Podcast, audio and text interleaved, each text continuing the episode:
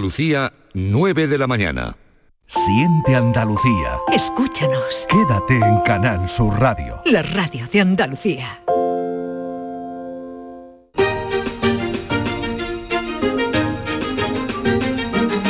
En Canal Sur Radio, Días de Andalucía, con Carmen Rodríguez Garzón.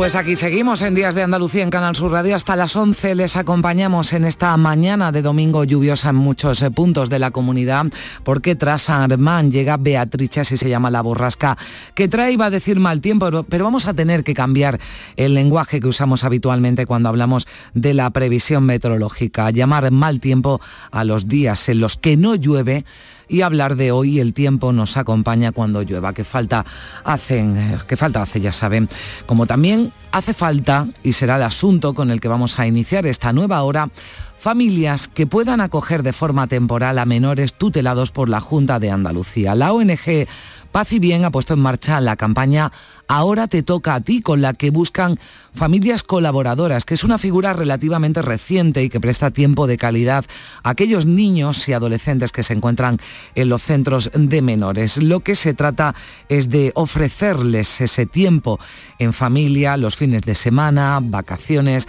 Vamos a hablar en unos minutos con una responsable de Paz y Bien y también con una chica, Carmen, ya mayor de edad, que ha pasado tiempo con familias colaboradores, también con Sara que colabora acogiendo a una niña de 8 años que además padece una enfermedad respiratoria. Pero verán qué historia porque Sara es madre de un niño con discapacidad intelectual. Sin duda hacen falta más personas como ella, va a estar con nosotros, nos va a contar su historia. Y de historia, ya saben, hablamos cada domingo con Manuel Navarro y abordaremos la influencia fenicia en nuestra tierra, en el Mediterráneo. Se ha celebrado un congreso internacional en Ibiza, donde ha estado nuestro colaborador y allí se han dicho cosas muy interesantes sobre esta civilización que según algunos expertos fueron, fíjense, los padres del europeísmo. En Ibiza ha estado Manuel Navarro y en Valladolid Juan Luis Artacho en la Seminci, la Semana Internacional de Cine, donde se rinde homenaje a Jean Sheridan, el director de cine irlandés que tiene en su filmografía grandes películas como En el nombre del padre, de Boxer o In America.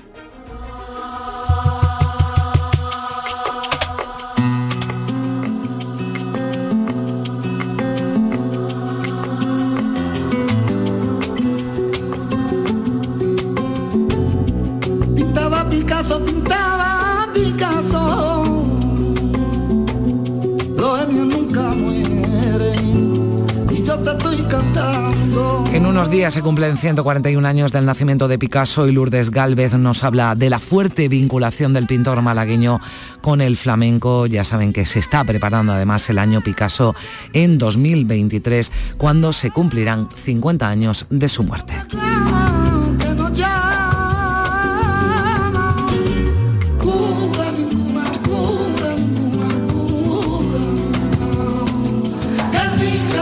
Pero antes de Picasso y el flamenco, hablaremos de los mosquitos.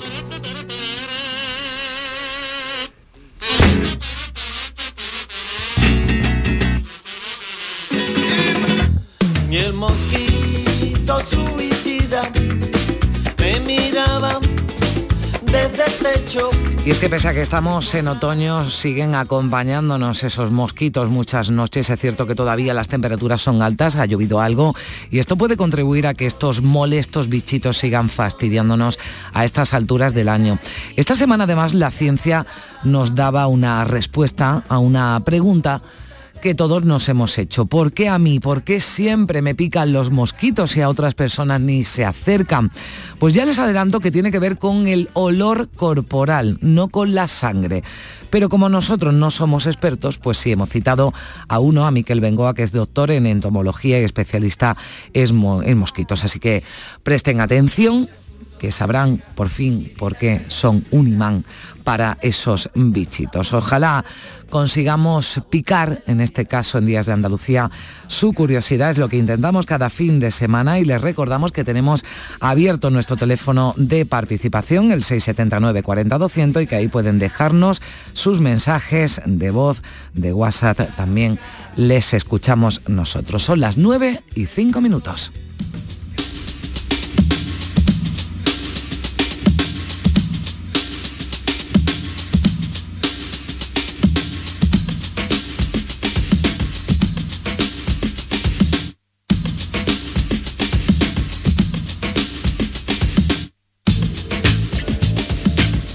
Canal Sur Radio, Días de Andalucía, con Carmen Rodríguez Garzón. Nueva ley de pensiones. ¿Puede ser que mi pensión pierda poder adquisitivo con el tiempo? Con la reforma de la ley, las pensiones se actualizan cada año al mismo nivel del IPC. Es una de las aportaciones más valiosas de esta nueva ley, que garantiza el poder adquisitivo de las pensiones en el futuro. Ministerio de Inclusión, Seguridad Social y Migraciones, Gobierno de España. Aquadeus, ahora más cerca de ti, procedente del manantial Sierra Nevada, un agua excepcional en sabor, de mineralización débil que nace en tu región. Aquadeus Sierra Nevada es ideal para hidratar a toda la familia y no olvides tirar tu botella al contenedor amarillo. Aquadeus, fuente de vida, ahora también en Andalucía. ¿Y tú? ¿Qué radio escuchas? El Club de los Primeros, Jesús Vigorra y todos los programas que tiene Canal Sur, los mejores. Yo estoy 24 horas con Canal Sur. Es la mejor cadena que se puede escuchar. Sobre todo los informativos me encantan porque me dicen cosas para estar alerta. Canal Sur Radio, la radio de Andalucía. Yo, escucho Canal Sur Radio. Días de Andalucía. Con Carmen Rodríguez Garzón. Canal Sur Radio.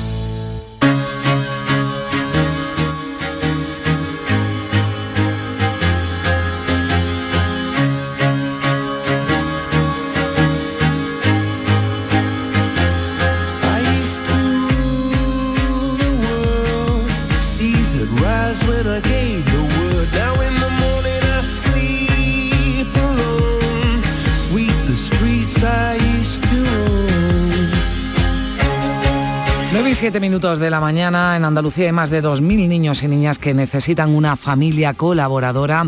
Ahora te toca a ti, es la campaña que ha puesto en marcha Paz y Bien, esta ONG sevillana, para que se sumen a esta acogida todos aquellos andaluces que quieran echar una mano a los eh, menores tutelados por la Junta. ¿Qué hay que hacer? ¿Cómo es la experiencia para los que ya colaboran? Pues se lo vamos a preguntar a Marina Vázquez, que es técnica del programa de familias colaboradoras de la Asociación Paz y Bien. Hola Marina, ¿qué tal? Buenos días.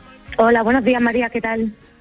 María es eh, nuestra, nuestra productora, María Chamorro, yo soy Carmen, pero encantada, Marina. ¿Cómo está, encantada, Carmen. ¿Cómo está resultando? ¿Cómo está resultando la campaña? Muy bien, nada, la idea es, gracias a vuestro apoyo, por ejemplo, pues llegar al mayor número de personas posible, que se dé a conocer un poquito más lo que es esta figura de, de las familias colaboradoras. Bueno, esa campaña ahora te toca a ti con la que queréis eh, remover eh, conciencias, queréis eh, dar a conocer este programa de familias colaboradoras. ¿Cuántas familias hacen falta para atender a, estos niños, Marina? Bueno, pues realmente cuantas más personas, cuantas más familias mejor, porque realmente hay necesidades de diferentes tipos, de, de cada menor es diferente.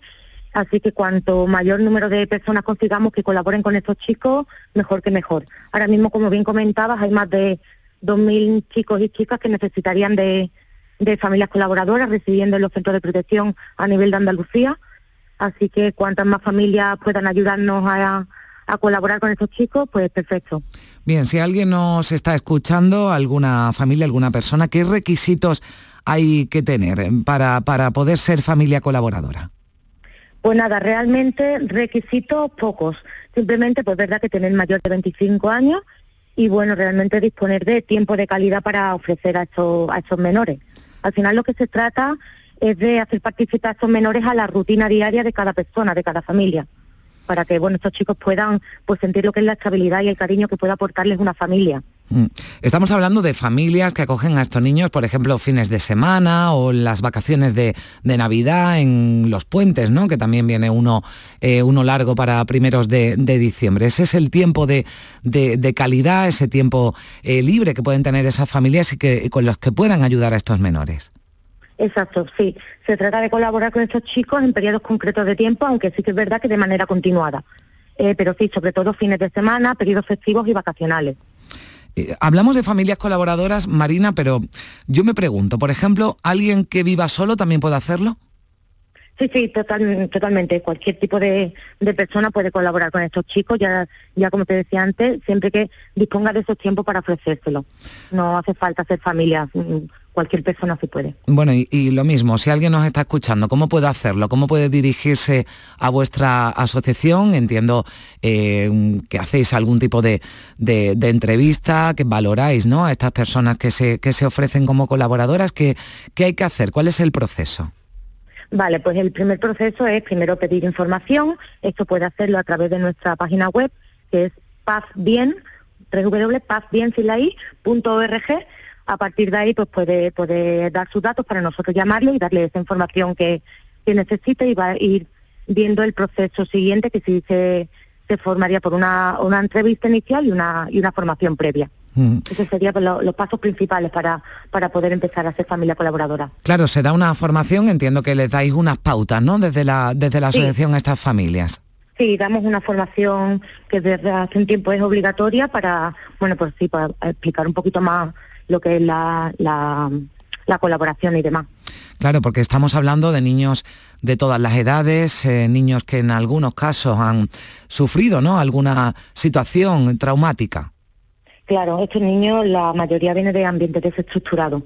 Entonces, bueno, pues hace falta ahora mismo muchas familias que colaboren con ellos. Es verdad que eh, colaboramos con chicos a partir de los ocho años, que son los que residen en los centros de protección, pero fundamentalmente necesitan de familias colaboradoras niños mm, de la preadolescencia y la adolescencia.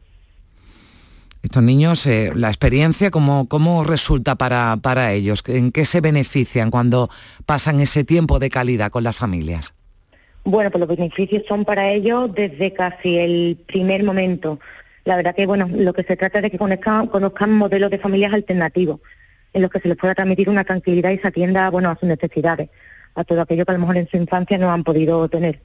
Entonces, pues desarrollan valores como, yo que sé, el respeto, la resolución de conflictos, aprender lo que son una serie de habilidades sociales, eh, pueden romper con patrones familiares que hasta ahora pues son los únicos que han podido tener interiorizados, los que los únicos que han conocido, eh, mejoran desde casi el principio en su rendimiento escolar, mm, se amplían su red social, porque ya no solo conocen a su familia colaboradora, sino a todo eh, lo que ello conlleva, los familiares de ellos, a, la amistad, a las amistades de, de la propia familia y demás. Y bueno, y al final se mejora a nivel emocional, la autoestima, se sienten queridos y, y bueno, al todo esto al conocer a personas que se preocupen por ello, simplemente. Esto entiendo que lo habéis notado, esos niños que sí han participado con familias colaboradoras han eh, mejorado ¿no? muchísimo eh, bueno, pues su, su, actitud, entiendo, también eh, su percepción ¿no? de, de, la vida, ¿no? una vez que conocen otra realidad que la que han, la que han tenido, la que han padecido. Claro, yo le digo, estos, estos beneficios son desde primera hora. Después realmente son chicos supervivientes, han vivido mucho y, valoran todos estos beneficios que se les da por parte de sus familias colaboradoras. Y para las familias también entiendo que resulta una, una experiencia positiva, ¿no? ¿Qué, os cuentan las que participan de forma eh, continuada, esas familias colaboradoras? Sí, totalmente, porque es verdad que en un principio parece como que la ayuda se le brinda a los niños, pero Después en toda esta trayectoria todas las familias están de acuerdo en que después ellos se llevan muchísimo más también. Se aprende mucho de estos niños, de, la fortaleza que tienen, de, su, de sus ganas de vivir y de tirar para adelante y la verdad que todos mm, se fijan en eso, en todo lo que transmiten o le han transmitido a lo largo de la colaboración estos, estos chicos y chicas. Pues si te parece, Marina, eh, si quieres eh, puedes permanecer aquí con nosotros porque eh, tenemos más testimonios, el de, por ejemplo, Carmen Rosendo, le vamos a preguntar a ella, que es una joven de 20 años que ahora ya vive en uno de los pisos de mayoría de edad de, Paz y Bien de, de tu asociación. Hola Carmen, ¿qué tal? Buenos días. Hola, buenos días. Bueno, ¿qué tal? ¿Cómo estás? Bien, súper contenta. Contenta. Bueno, como es tu experiencia, ahora te pregunto por la, por la anterior, en este, en este piso, pisos de mayoría de edad, una vez que, que has salido ¿no? de esos centros tutelados, pero eh, vives en ese piso de la Asociación Paz y Bien.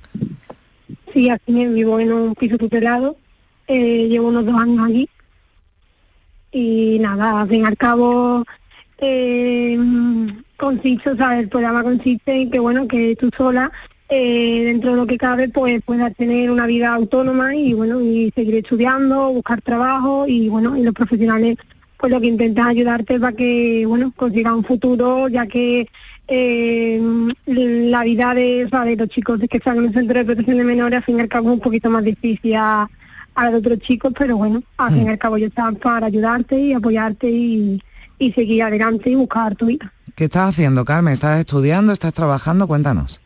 Sí, ahora mismo estoy haciendo un ciclo formativo de grado superior de integración social. ¿De, perdona?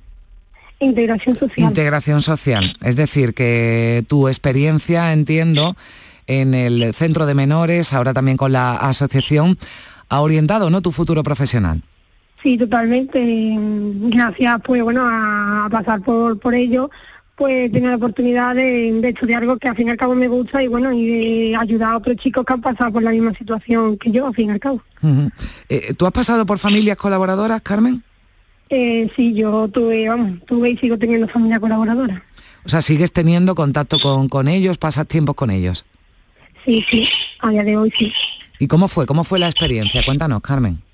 Bueno, pues surgió así un poco de la nada porque de buena a primera pues llegó un día, surgió y me comentaron que sí, bueno, quería tener familia colaboradora, yo dije que sí y bueno, entre una cosa y otra pues allí en el mismo centro de menores había una trabajadora que bueno, que se interesó por mí, por, por querer formar parte de ser mi familia colaboradora y, y bueno, y se arreglaron los papeles, surgió y bueno, y a día de hoy pues, pues sí.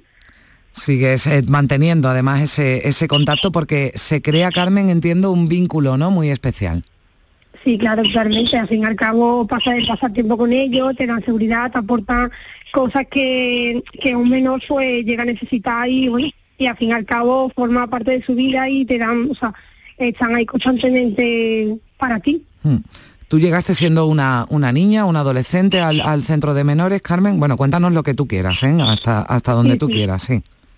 Sí, yo llegué al centro con 10 años y bueno, a los 16 más o menos pues pues llegó el tema del programa este, las familias colaboradoras. Y, y bien, bueno, estuve poco tiempo porque fueron ya los dos años últimos de yo estar en el centro, pero bueno, el tema del verano, las vacaciones, pues todos esos periodos pues salíamos y disfrutábamos, o sea, disfrutaba con, con la familia. Claro, porque nos explicaba antes Marina que no es solo ese contacto con la familia colaboradora, con esta trabajadora, ¿no? Con la que con la que pasaste ese tiempo de calidad, sino que además te relacionas con el entorno de esa de, esa- de esas familias y tienes una vida, pues digamos algo más normal, ¿no? Sí, sí, totalmente. El entorno de la familia, los amigos, pues salir fuera de, bueno, donde donde vive, eh, hacer actividades, el, bueno, al fin y al cabo esto es una familia que, bueno, que lo que intentas aportarte, pues el tema de salir, de conocer otras cosas, de ayudarte en lo que necesites. Están ahí, esa la atención que te demuestran es continua. Eh, ¿Crees que hay, Carmen, algún prejuicio con los niños que están acogidos en los centros de menores? Lo digo por familias que nos estén escuchando, yo por eso creía importante tu, tu, tu intervención también, ¿no? Para que en primera persona nos contaras cómo, cómo ha sido tu, tu experiencia. ¿Hay eh, prejuicios, ciertos prejuicios con, lo- con, los, con los niños que están, con los menores que están en esos centros? Sí, sí, es eh, totalmente que sí, porque, bueno, somos niños que, a ver, tampoco tenemos culpa que, ver, que por situaciones de la vida, pues la familia no te puede aportar, bueno, tu familia no te puede aportar ciertas cosas que, que un menor necesita y a ver que tampoco, o sea, no. Y yo a día de hoy que estoy estudiando esto me di cuenta que la gente tiene como muchos prejuicios sobre los menores, que han cometido delitos, que son niños que o sea, que hay mucho, mucho prejuicio que, que no, que totalmente no son, que habrá, que habrá y de todo, hay niños más problemáticos, niños con, bueno, con ciertos comportamientos, pero que yo, por ejemplo, soy una chica normal y bueno, y lo que quiero es formarme y vivir la vida como medianamente se puede. Pues sin duda, estamos hablando contigo, no es que no sea que seas una chica normal, eres una chica extraordinaria. Eh, Carmen, yo también te invito a que eh, sigas con nosotros y si queréis intervenir, Marina y tú en, en algún momento, pues eh, sin ningún problema, porque también nos acompaña Sara Núñez, que colabora es familia colaboradora con una niña desde junio de 2021. Vive eh, esta niña en un centro de protección que tiene paz y bien, se llama Alma, tiene ocho años, padece una enfermedad eh, respiratoria. Hola Sara, ¿qué tal? Buenos días. Hola, buenos días. Bueno, también queríamos eh, contar con, con tu testimonio. Eres sin duda un, un ejemplo para, para todos. ¿Cómo llega? ¿Cómo llegas tú a, a paz y bien? ¿Cómo llegas a Alma? Pues mi caso fue mm, por trabajo. Yo trabajo en un en un cole y la cría pues está, está escolarizada allí. Y bueno, tuve la suerte de, de conocerla a ella y a otros niños de- del, del centro. Eh, ¿Trabajabas, nos has dicho dónde, perdón? Trabajo, trabajo en un, en un colegio donde... Ah, en un cole, vale, vale, es que había, Sí. entendido, había entendido un code, un cole, un cole, vale, perdón. Ujú. Sí. Y trabajas en el colegio, a- eh, Alma iba a ese colegio y tuviste ese contacto con ella. Sí, sí, sí, sí, la verdad es que, que genial. Al principio, bueno, pues un poco mm, diferente porque además no, no conocía este tipo de, de acogidas y demás, y pero bueno, estupendo. ¿Qué le pasa? ¿Qué le ocurre a, a Alma? Tiene, tiene una enfermedad, ¿no? Sí, Alma tiene una enfermedad respiratoria, pero vamos, lo, lo llevamos bastante bien, lo llevamos bastante, bastante bien.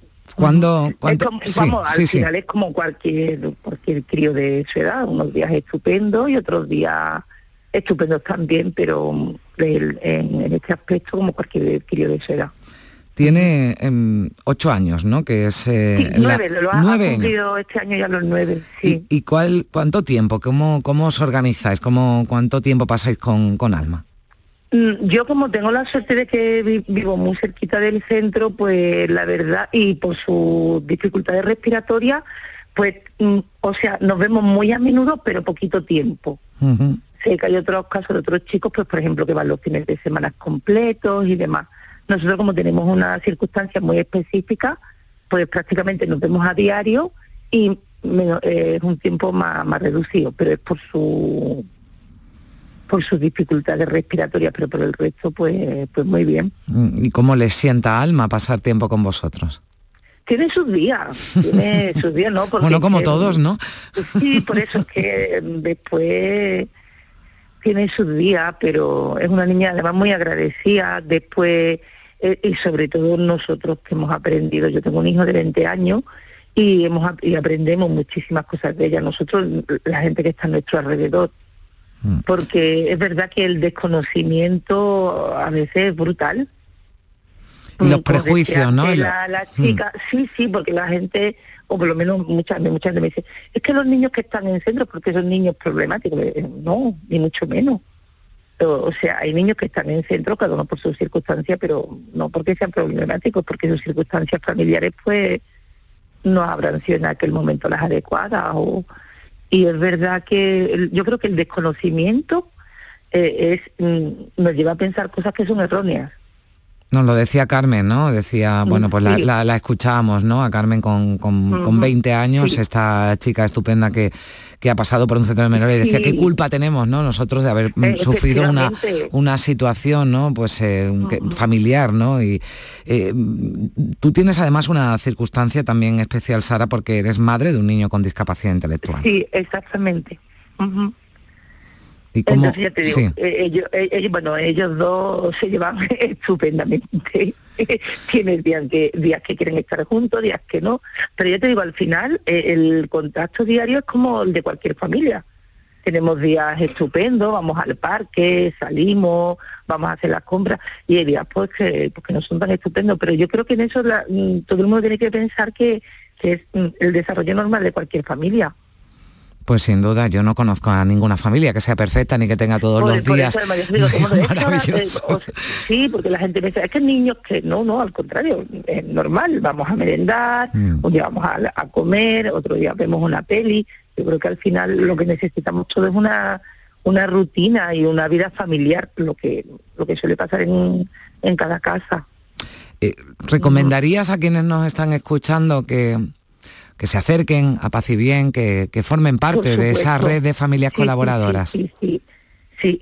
Y, y sobre todo que eso, que, que conozcan, que hay que, cono- que hay que conocer, que hay que informarse, que no porque nos digan, oye, que hay un niño una niña un adolescente de, de un centro de... No, no, no, no. Hay que conocer las circunstancias de cada persona, de cada de cada crío y, y eso que, que no se puede pensar que son críos problemáticos, ni mucho menos. Yo tengo la suerte de conocer a otros críos del centro y, y son estupendos, ¿eh? Pues Además, aportan, eh, son súper agradecidos, mm, o sea, val- valoran las cosas pequeñas que yo creo que a muchos ya se nos habían olvidado. Pues qué importante lo que dice Sana, es verdad que y seguramente mm, sirve para ayudarlos a ello y nos sirve, nos puede servir como, como lección, ¿no? A quienes para relativizar, ¿no? Algunos de los problemas, ¿no? Que, que, bueno pues eh, que, nos acompañan en nuestra en nuestra vida diaria. Sí porque al final nosotros lo único que les estamos dando es, tiempo. Y pero ellos nos aportan muchísimas muchísimas cosas más. Pues eh, Marina, Carmen, Sara, si queréis decir algo más, si te parece Marina, recordamos, por si alguien nos está escuchando, que seguro que mm, está interesado al menos quiere conocer más información sobre cómo eh, ser familia colaboradora, vamos a recordar qué es lo que tiene que hacer Marina. Vale, pues quien esté interesado en colaborar o en recibir un poquito más de información, puede meterse en la página web de la Asociación y Bien, que es www.pazbien, y con eso pues nosotros le podemos dar más información, ponernos en contacto con ellos y demás. Y nada, agradeceros a vosotros también la opción de, ayudarnos a difundir lo que es el programa y a llegar a, mayor número de personas para que lo conozcan. Bueno, ahora te toca a ti ese programa puesto en marcha por Paz y Bien. Además, eh, pedisteis a la Asociación de la Prensa de Sevilla esa ayuda ¿no? para la difusión de, este programa y nos hemos querido sumar aquí también en Canal Sur Radio. Esperamos que hayamos podido poner nuestro granito de arena, dar a conocer este programa de familias eh, colaboradoras. Eh, Marina Vázquez, que es de la Asociación Paz y Bien. Carmen Rosendo, esta chica con la que nos ha encantado hablar. Carmen, muchísimas gracias. Un beso fuerte. Gracias. Que vaya todo muy bien. Y Sara, Sara Núñez, también muchísimas gracias por estar con nosotros y por tu colaboración con esta con esta este programa. Marina, Sara, Carmen, gracias a las tres. Un beso fuerte. 9 y 27 minutos.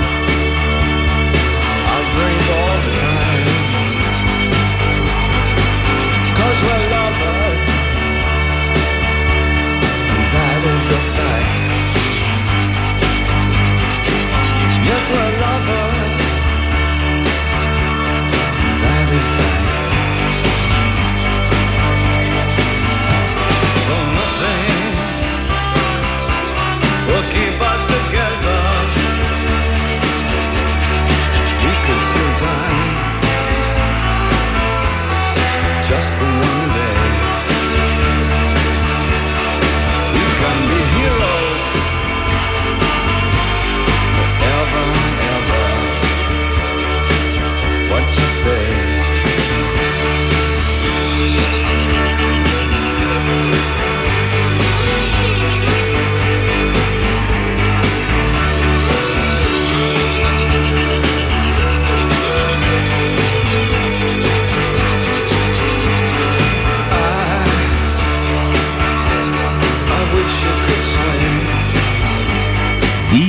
de Andalucía. Con Carmen Rodríguez Garzón. Canal Sur Radio. Canal Sur Radio. ¿Buscas una fibra óptica que te dé más? Telecable Andalucía es tu operador local de confianza. Telecable. Fibra de 300 megasimétricos por solo 14,90 euros al mes y línea ilimitada de 24 gigas por 10,90. Contrata en Telecable Andalucía. Somos punto de venta oficial de Xiaomi. Telecable Andalucía. Conecta con lo que realmente importa. Los próximos días 21, 22 y 23 de octubre, Bormujos celebra su fiesta de la cerveza artesana, donde además de disfrutar de una amplia variedad de cervezas realizadas de forma artesanal por productores de la comarca, tendremos música en directo, amplia variedad de talleres temáticos, actividades para los más pequeños y gastronomía local. Te esperamos el 21, 22 y 23 de octubre en el recinto ferial. Bormujos, ciudad consciente. Vuelve el Oktoberfest al mercado Lonja del Barranco. Del jueves 20 al domingo 23 de octubre, ven a disfrutar de la más típica gastronomía alemana y la música en directo cada día de Doctor Diablo. Vente al Oktoberfest en el Mercado Lonja del Barranco.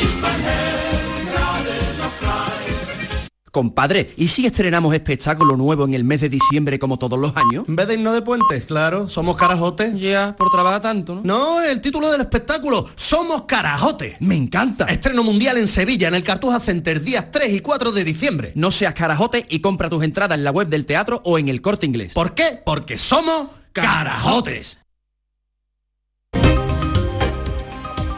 Días de Andalucía. Con Carmen Rodríguez Garzón. Canal Sur Radio.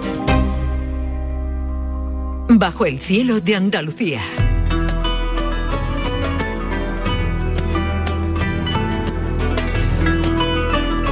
Nueve y media de la mañana, bajo el cielo de Andalucía, con Manuel Navarro. Hola Manuel, ¿qué tal? Buenos días. Hola, buenos días, Carmen, ¿qué tal? Bueno, has estado, creo que estás recién llegadito de, de Ibiza, que no es mal sitio. No, es un sitio estupendo y sí, recién llegado. Anoche llegamos a última hora, ya bastante tarde, la verdad. Y, pero bueno, yo creo que ha merecido la pena. Han sido unos días eh, intensos y, en los que hemos podido aprender muchas cosas, ver a, a grandes investigadores eh, en la materia y también, ¿por qué no?, disfrutar de esa isla maravillosa que la verdad es que merece la pena darse por allí un garbeo de vez en cuando. Bueno, han estado mucho, eso sí, eso siempre, eso siempre pegarse un garbeito, aunque sea en octubre, que Ibiza siempre tiene, siempre tiene algún atractivo, eso, eso seguro. Pero Sí, como sí. decíamos, te has ido allí porque se ha celebrado un congreso internacional sobre fenicios con expertos además que han llegado de, de todo el mundo, donde se ha hablado de- del impacto, de la influencia ¿no? de esta civilización en el Mediterráneo, Manuel. Sí, yo creo que esto eh, hasta cierto punto la medida de la importancia del tema que tenemos entre manos es que se haya constituido esta, este congreso que ya lleva celebrándose varias ediciones en el que participan especialistas de todo el Mediterráneo. Yo creo que eso da muy bien la dimensión del impacto y de la extensión y de la y de la extensión también temporal que tuvo en el tiempo eh, toda la, lo que se llama colonización fenicia o expansión eh, fenicia. Eh, como decía al principio del programa, casi hay personas que los consideran eh, fundadores casi de, de- de una Unión Europea de alguna manera, ¿no? Y, y no van desencaminados, porque es probable que estemos, si no ante la primera manera de globalización, pero sí de luego de una globalización mediterránea y de una y de una actividad y de una difusión cultural que incluso supera eh, las fronteras del Mediterráneo eh, atravesando el estrecho de Gibraltar y llegando incluso a las costas del Atlántico y a las costas del Atlántico africanas también. Pues como bien sabes, eh, los fenicios llegaron a hacer un, un periplo por la costa africana y circunnavegaron África completamente, ¿no? Es decir, eh, es una civilización que tiene todavía, eh, yo creo que hay mucho, muchas cosas que aclarar en su origen y en su desarrollo, pero que ya lleva muchísimos años de, de estudio y que se y que se conocen ya bastante detalle, bastante bien, y que para nosotros, especialmente en, en la península ibérica, en España, en Portugal también, y desde luego en Andalucía, ¿no? que donde hay uno de los grandes epicentros en la, en la costa almerí, desde la costa de Almería hasta, hasta la de Huelva, y también en una, en una penetración hacia el interior que está dando grandes, grandes novedades, incluso fuera de nuestra autonomía, como es la cercana Extremadura, y que por eso, como bien sabes, también hemos hemos contado con, con- hemos llamado a Esther Rodríguez para que nos hable un poco también de, de su experiencia en el, en el en el Congreso y de todo lo que lo que está trabajando ahora mismo. Esther es una persona eh, muy joven todavía, pero que ya tiene una amplia experiencia en el mundo de la investigación y actualmente codirige las excavaciones y las investigaciones ni más ni menos que en el yacimiento del Turuñuelo de Guareño, de la Casa del Turuñuelo, del que hemos hablado aquí hace apenas tres semanas, y que es sin duda uno de los yacimientos y por hoy estrella en la, en la arqueología española y quizás en la arqueología europea, me atrevería a decir. Además creo que ya está Esther por Sí, ahí, sí, ya ¿no? está, ya la vamos a saludar, sí, Manuel. Hola Esther, ¿qué tal? Buenos días. Hola, muy buenos días. Bueno, pues eh, ¿qué- qué- qué- qué- ¿cuál ha sido la aportación vuestra en el, en el Congreso? ¿Qué nos puedes contar, Esther? Pues eh, nosotros venimos ya colaborando en- y trabajando ¿no? y presentando propuestas al Congreso de Fenicio Púnico que hace, hace ya varias convocatorias. Y bueno pues este año eh, imagino que Manolo ya os contó hace unos días que hemos podido por fin retomar las excavaciones en casa del Turuñuelo que llevábamos tres años con el yacimiento cerrado. Y la verdad que bueno pues nos ha permitido llevar una nutrida participación. Hemos contribuido con siete ponencias para bueno pues contar todas las novedades que hemos tenido en esta cuarta campaña de excavaciones que hemos desarrollado a lo largo de este año. Excavaciones que entiendo que han desvelado, ¿no? Eh, cosas nuevas que, que- que nos van desvelando cada vez eh, más eh, hallazgos nuevos que nos pueden aportar más información. poco a poco vamos conociendo un poco más el edificio, vamos Mm. ampliando zonas, vamos intentando resolver problemas, sobre todo a nivel arquitectónico, porque el edificio es muy complejo, se conserva muy bien, pero tiene algunas algunos eh, eh, problemas a la hora de excavación, complicaciones eh, estratigráficas en este caso, porque el edificio está construido entero en tierra, que es el mismo material que lo rellena. Entonces muchas veces eso complica ¿no? el, trabajo de campo y al mismo tiempo nos complica a nosotros de, bueno, pues le damos mil vueltas, una puerta que aparece por allí, que cambia otro pasillo, ahora, y la verdad que normalmente, y Manuel lo sabe muy bien, empezamos con una idea de la excavación y acabamos con una idea completamente diferente. Sí, es un, es un edificio, Carmen, muy grande, te encantaría verlo. Eh, que al principio, como bien dice Esther, a la que aprovecho para saludar, hola Esther, ¿qué tal vuestro viaje de vuelta? Muy buena, pues mira, fenomenal, llegamos también tardísimo y además me he traído un catarro impresionante de Ibiza.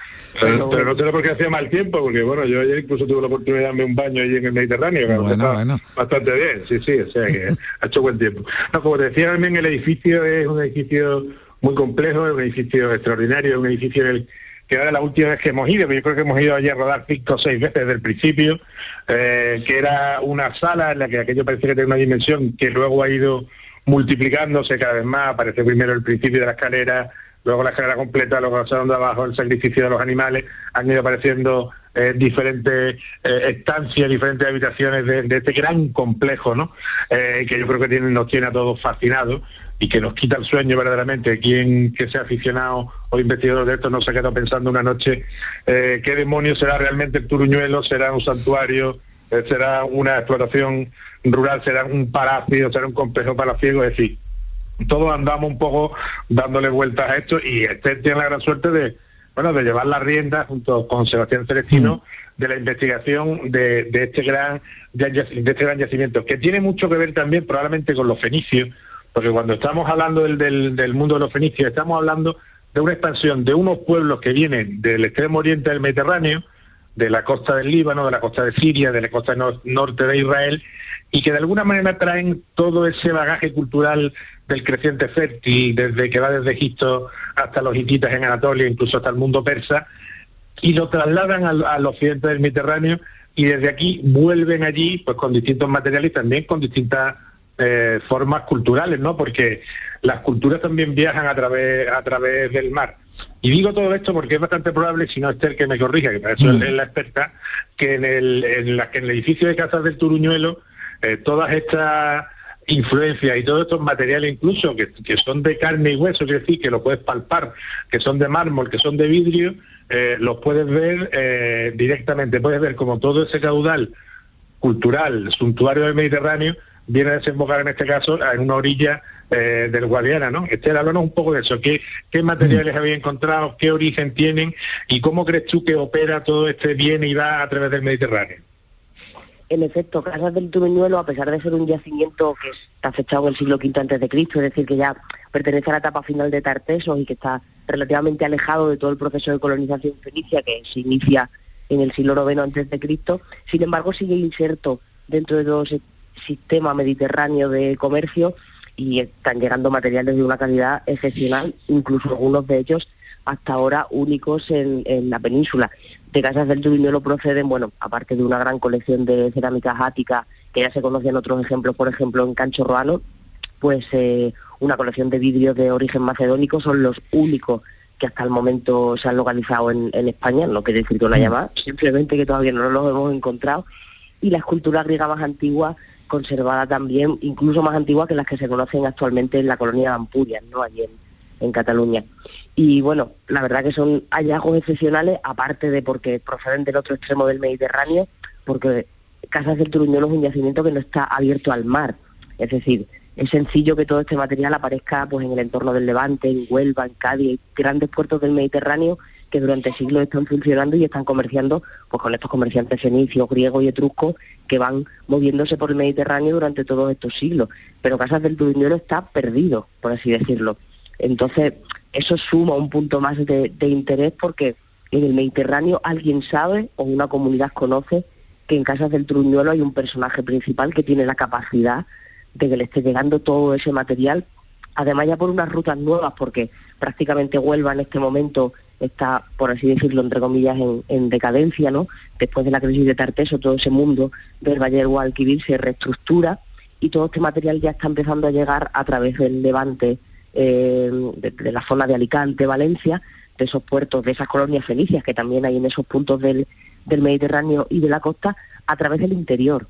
Entonces están reactivando nuevos sistemas y bueno, pues ellos están consiguiendo que todo ese material penetre hacia unas zonas que ya digo, bueno, pues eh, el, principal hándicap que tienen es que no tienen puerto comercial, sin embargo sí tienen la relevancia política y económica suficiente como para que el material recale allí ya su, ubicación, ¿no? Ya provoca el interés y el misterio, ¿no? Decía de, la ubicación de esta casa del Turuñuelo y alejada, ¿no? De, del Mediterráneo, del que hablábamos antes, pero además en este yacimiento, Esther, lo que se está encontrando está en muy buen estado de conservación y lo que todavía estáis por encontrar.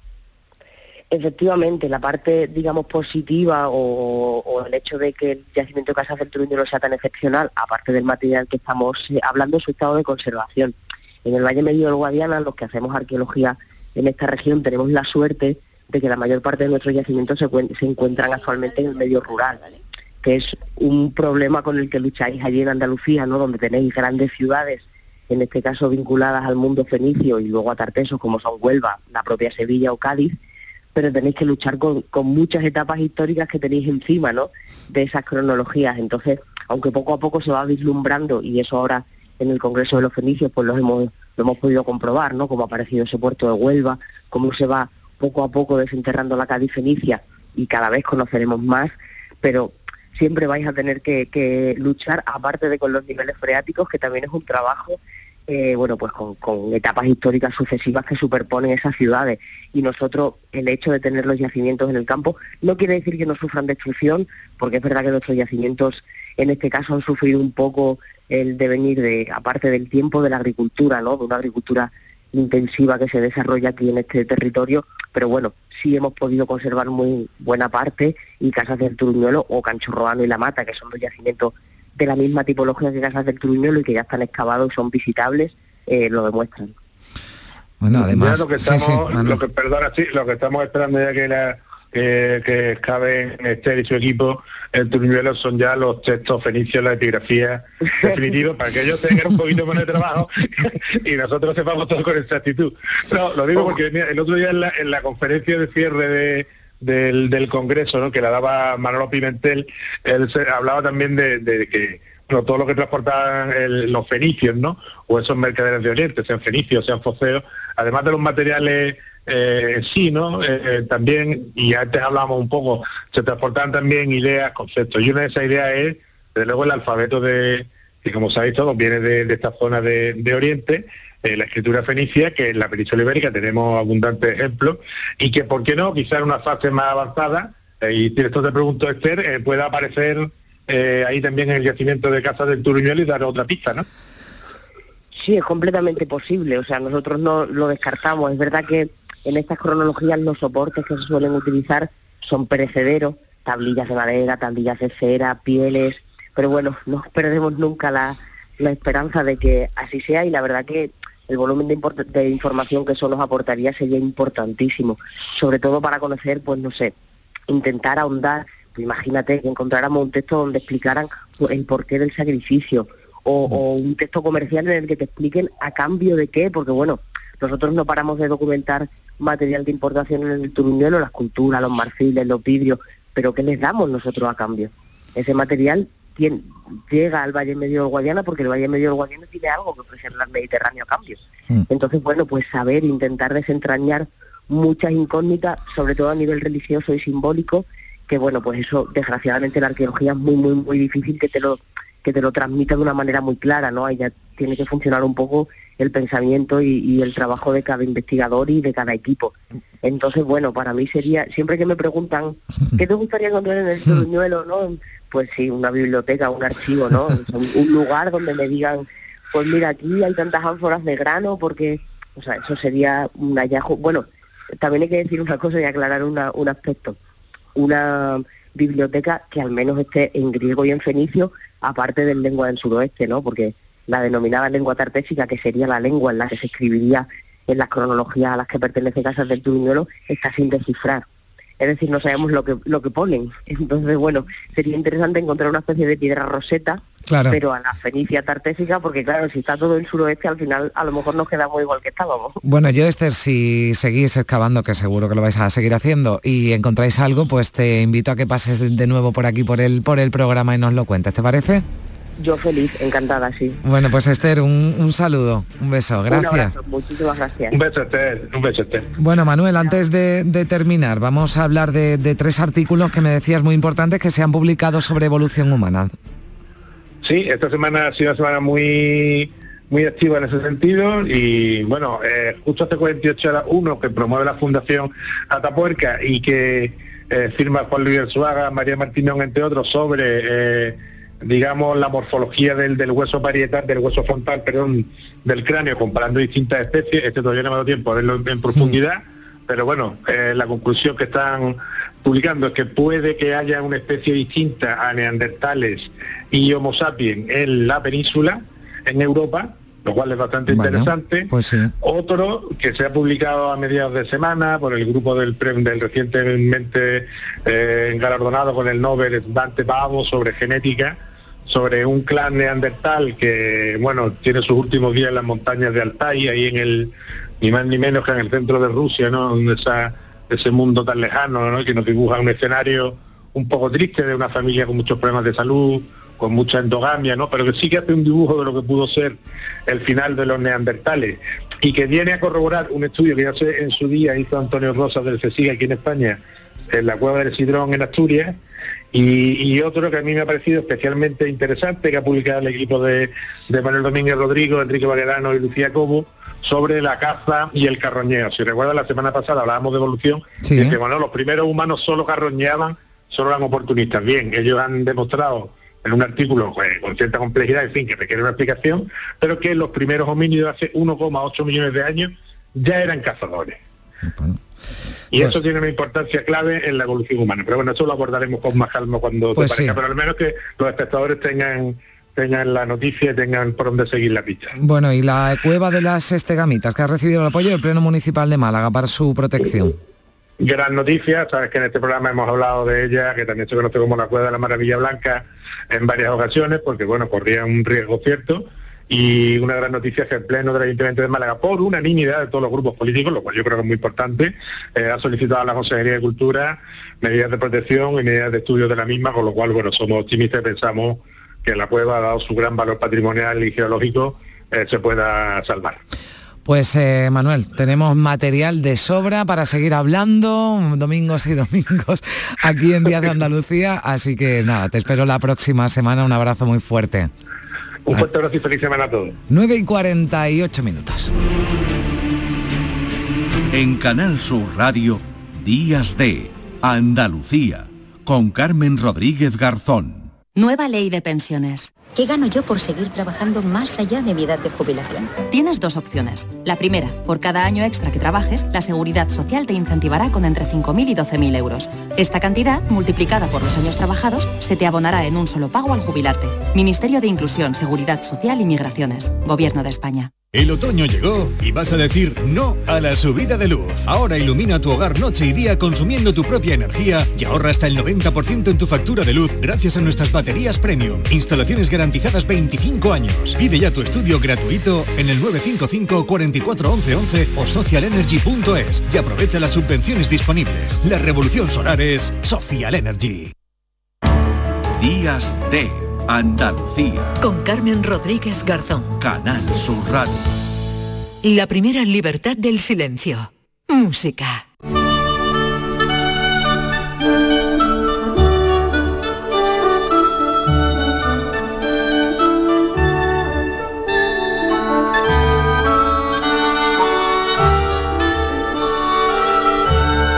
Pues ya saben que esta primera libertad del silencio, música, es eh, la, nos indica que es la hora de saludar a Gil de Galvez. Hola, ¿qué tal? Buenas. Buenos días, Carmen, ¿qué Buenos tal? días, bueno, pues muy bien. Aquí esperando que me que nos hables un poquito más, que conozcamos un poquito más a Mikhail Glinka, ese compositor ruso del que ya hablábamos la pasada semana y de su especial vinculación con, Andalucía y con, y con España, ¿no, eh, eh, José Manuel? Efectivamente, eh, ya sabes que el otro día estuvimos hablando de sus viajes por España, entre ellos Granada, hoy acabaremos en, Sevilla, porque bueno, Glinka, como saben los oyentes, en muchos de ellos es el, padre de la, de la, Escuela Nacional de la Música Rusa, igual que Pushkin lo fue a la literatura. Y es importante que sepamos que estuvo en la década de los años 1845, 46, 47, estuvo en España y, nos dejó mucho escrito y muchas composiciones y mucha inspiración de su música eh, fue lo español, no solo para nosotros, sino también, digamos, eh, aumentó el gusto por lo español en todo lo que era la cultura rusa, ¿no? Y eso eh, hay, que, hay que recordarlo, ¿no? Mm. Fíjate lo que le decía a su madre desde España, mm. dice, en ninguna parte del extranjero me acogieron con tanta cordialidad y sinceridad. El carácter de la gente de aquí me gusta muchísimo. No adulan tanto como los franceses y no se parecen en absoluto a los flemáticos alemanes. Son amables, generosos y cumplen su palabra, ¿no?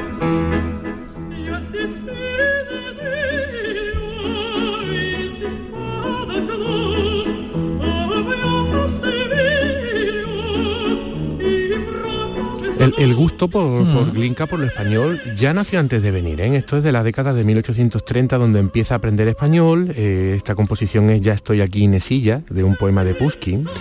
Eh, que lo hizo sin, sin conocer España. realmente. O sea, él ya, la atracción por España le viene antes de viajar a nuestro país, ¿no? Efectivamente. Dice, el español es un idioma con fuerza expresivo y bastante agradable al oído, ¿no? Ya lo estudiaba. Era, era el, bueno, lo que le escribía a la madre, lo que, lo que decía de idioma, lo que, bueno, estaba enamorado de, España, se le notaba, ¿no? Se está claro, la debilidad. Está claro, sí, sí, sí, sí. Pero fíjate tú, eh, sobre Madrid, pues bueno, lo que dice que no, no desmerecía nada una ciudad como París, ¿no? Por el nivel que tenía musical, el teatro principal, la calidad de los espectáculos. Aquí conocía a compositores como Iradier, Huelvenzu. Fíjate tú qué bolero más bonito eh, compuso, eh, denominado Oh mi doncella maravillosa.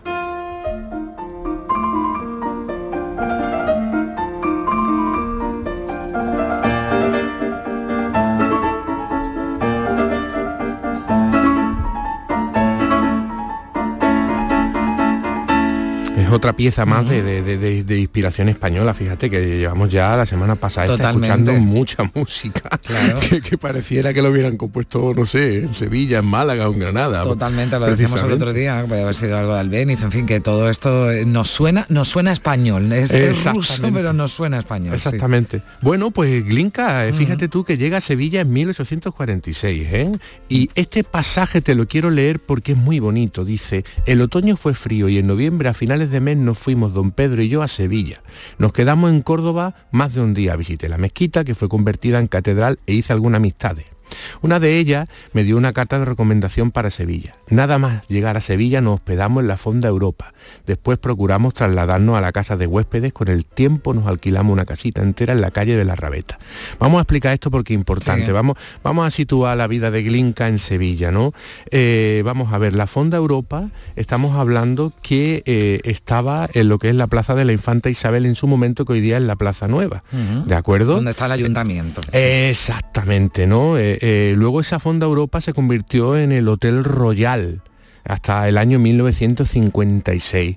Eh, entonces estamos hablando de ese entorno. Y luego el entorno de la calle de la Rabeta, donde dice que se alquiló una casa, eh, esto tiene que ser donde está actualmente la Casa de las Columnas, en Triana, más o menos. ¿De acuerdo? En, esa zona, una de esas casas solariegas, ¿no? Que la describe, dice, de todas las ciudades que he visitado en España, dice, no hay una ciudad más alegre que Sevilla. Todas las casas están pintadas de blanco y tienen miradores de elegantes rejerías de hierro fundido pintados de verde. O sea, estamos hablando de casas blancas mm. con las rejas verdes. Dice, en el centro de casi todas las casas hay un patio pavimentado con losetas de mármol, rodeado de columnas de mármol y galerías. Las casas y las calles están tan aseadas y limpias que no conocen en Francia y en Rusia, ¿no? También rompe un tópico, ¿no? Eh, eh, eh, Hmm. la, la limpieza, ¿no? De, de- Sí. de nuestras calles y, y nuestras casas. Tienen que quedar algunas casas de esta tipología todavía. Tengo muchas ganas de ir a, a- a verlo. Además, Vamos a fíjate, averiguarlo eh, y vamos a hacer una excursión. Exactamente, tenemos que hacerlo. Fíjate, va- vamos a ponerle un poco de sintonía a lo que podía sonar en aquella época, que es ni más ni menos que la jota aragonesa del propio Glinka.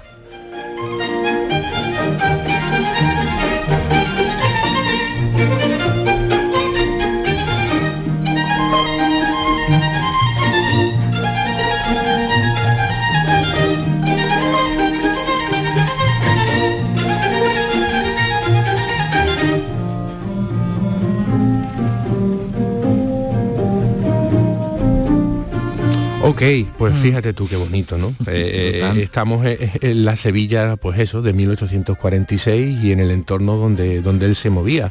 Pero estuvo, estuvo varios meses y hacía vida aquí, porque bueno, asistía a conciertos. Y de hecho, y de hecho, eh, asistió al concierto de un famoso virtuoso violinista noruego. ¿De acuerdo? Que se llamaba Holebull. Para situarnos, Holebull, eh, para los nosotros los violinistas, es un, es un eslabón muy importante, por ejemplo, entre Paganini y Sarasate, ¿vale? Paganini, el grandísimo virtuoso italiano, que su nombre es conocido, ¿de acuerdo? Eh, Con sus grandísimos conciertos de violín, y Sarasate, el gran virtuoso español de la segunda mitad del siglo eh, XIX, ¿no? Pues Holebull, digamos que se sitúa ahí en medio como, como un grandísimo violinista, y también tenemos que, te- que- que tener la visión de que estos grandes solistas ya venían a tocar a nuestras Claro, ciudades es lo que te iba a decir, porque no solo estamos conociendo a Glinka, sino que estamos conociendo eh, cómo era la vida, la vida cultural también, ¿no? En, Claro, en- en claro. el siglo XIX en ciudades como Sí, Sevilla, ¿no? Y tú sabes dónde se hacían conciertos, en el Palacio de San Telmo. Ahí había una serie de conciertos, eh, que porque el Palacio de San Telmo lo regentaban los duques de Montpasset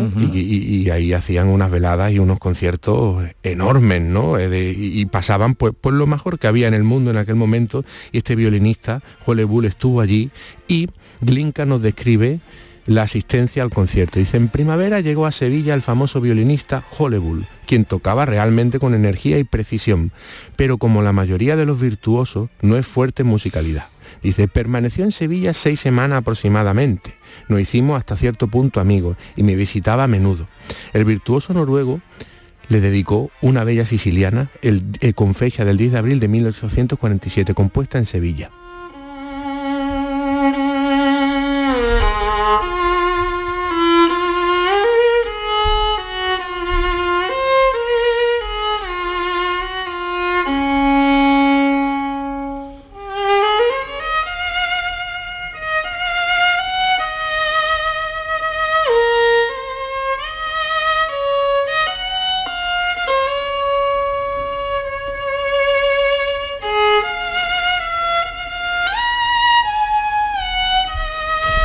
Fíjate, eh, eh, para contextualizarlo, esta pieza pues Bull eh, la compuso estando en Sevilla y se la dedicó a Glinka porque bueno, hi- hicieron Se hicieron amigos, amistad. ¿no? Le invitó a su casa de. Triana, en fin, que...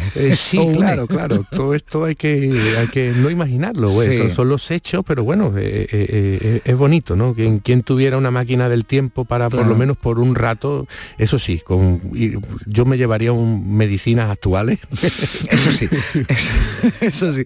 Pero oye, qué bien que escribiera esas cartas, ¿no? Que escribiera, que tuviera esos escritos para, para, para, para conocer, Claro, ¿no? Nosotros es- de, de primera mano qué es lo que vivía y cómo lo vivía Glinka aquí en Andalucía, ¿no? Esa- exactamente. Eh, bueno, eh, eh, hay que tener eso claro. Y tenemos también que saber que, bueno, en definitiva, al final Glinka fue un pionero en todo lo que es sacar nuestras melodías populares y llevarla a la música académica, que influenció mucho en nuestros compositores a la hora de hacer esta cuestión, ¿no? Todos los que vinieron después. Mm. Luego también es el que eleva el gusto de la cultura española en todo lo que son los ambientes rusos, eh, sobre todo en lo musical. Y fíjate tú, un grupo de intelectuales madrileños, cuando ya se iba a- de vuelta a Rusia, le escribió un poema precioso que dice, cuando lejos allá el íbero suelo, fantástico ya vagué por tu mente, de la luna que brilla nuestro cielo, de los rayos del sol más esplendente,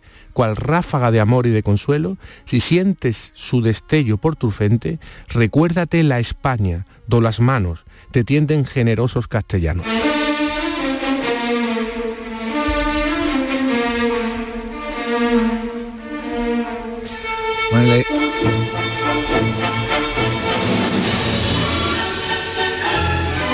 Bueno, pues si te parece, José Manuel, con, con esto nos vamos a despedir porque vamos a llegar ya a las 10 de la mañana. Ya en los eh, próximos programas dejamos a Grinca, ¿no? Y seguimos hablando Claro, de otros te- te voy a compositores. traer alguna sorpresa que otra. Fíjate que no- nos vamos con las noches de verano en Madrid de Mm. 1851 del propio Glinka, una pieza maravillosa. Te mando un saludo muy fuerte y un abrazo a todo el equipo. Otro para ti.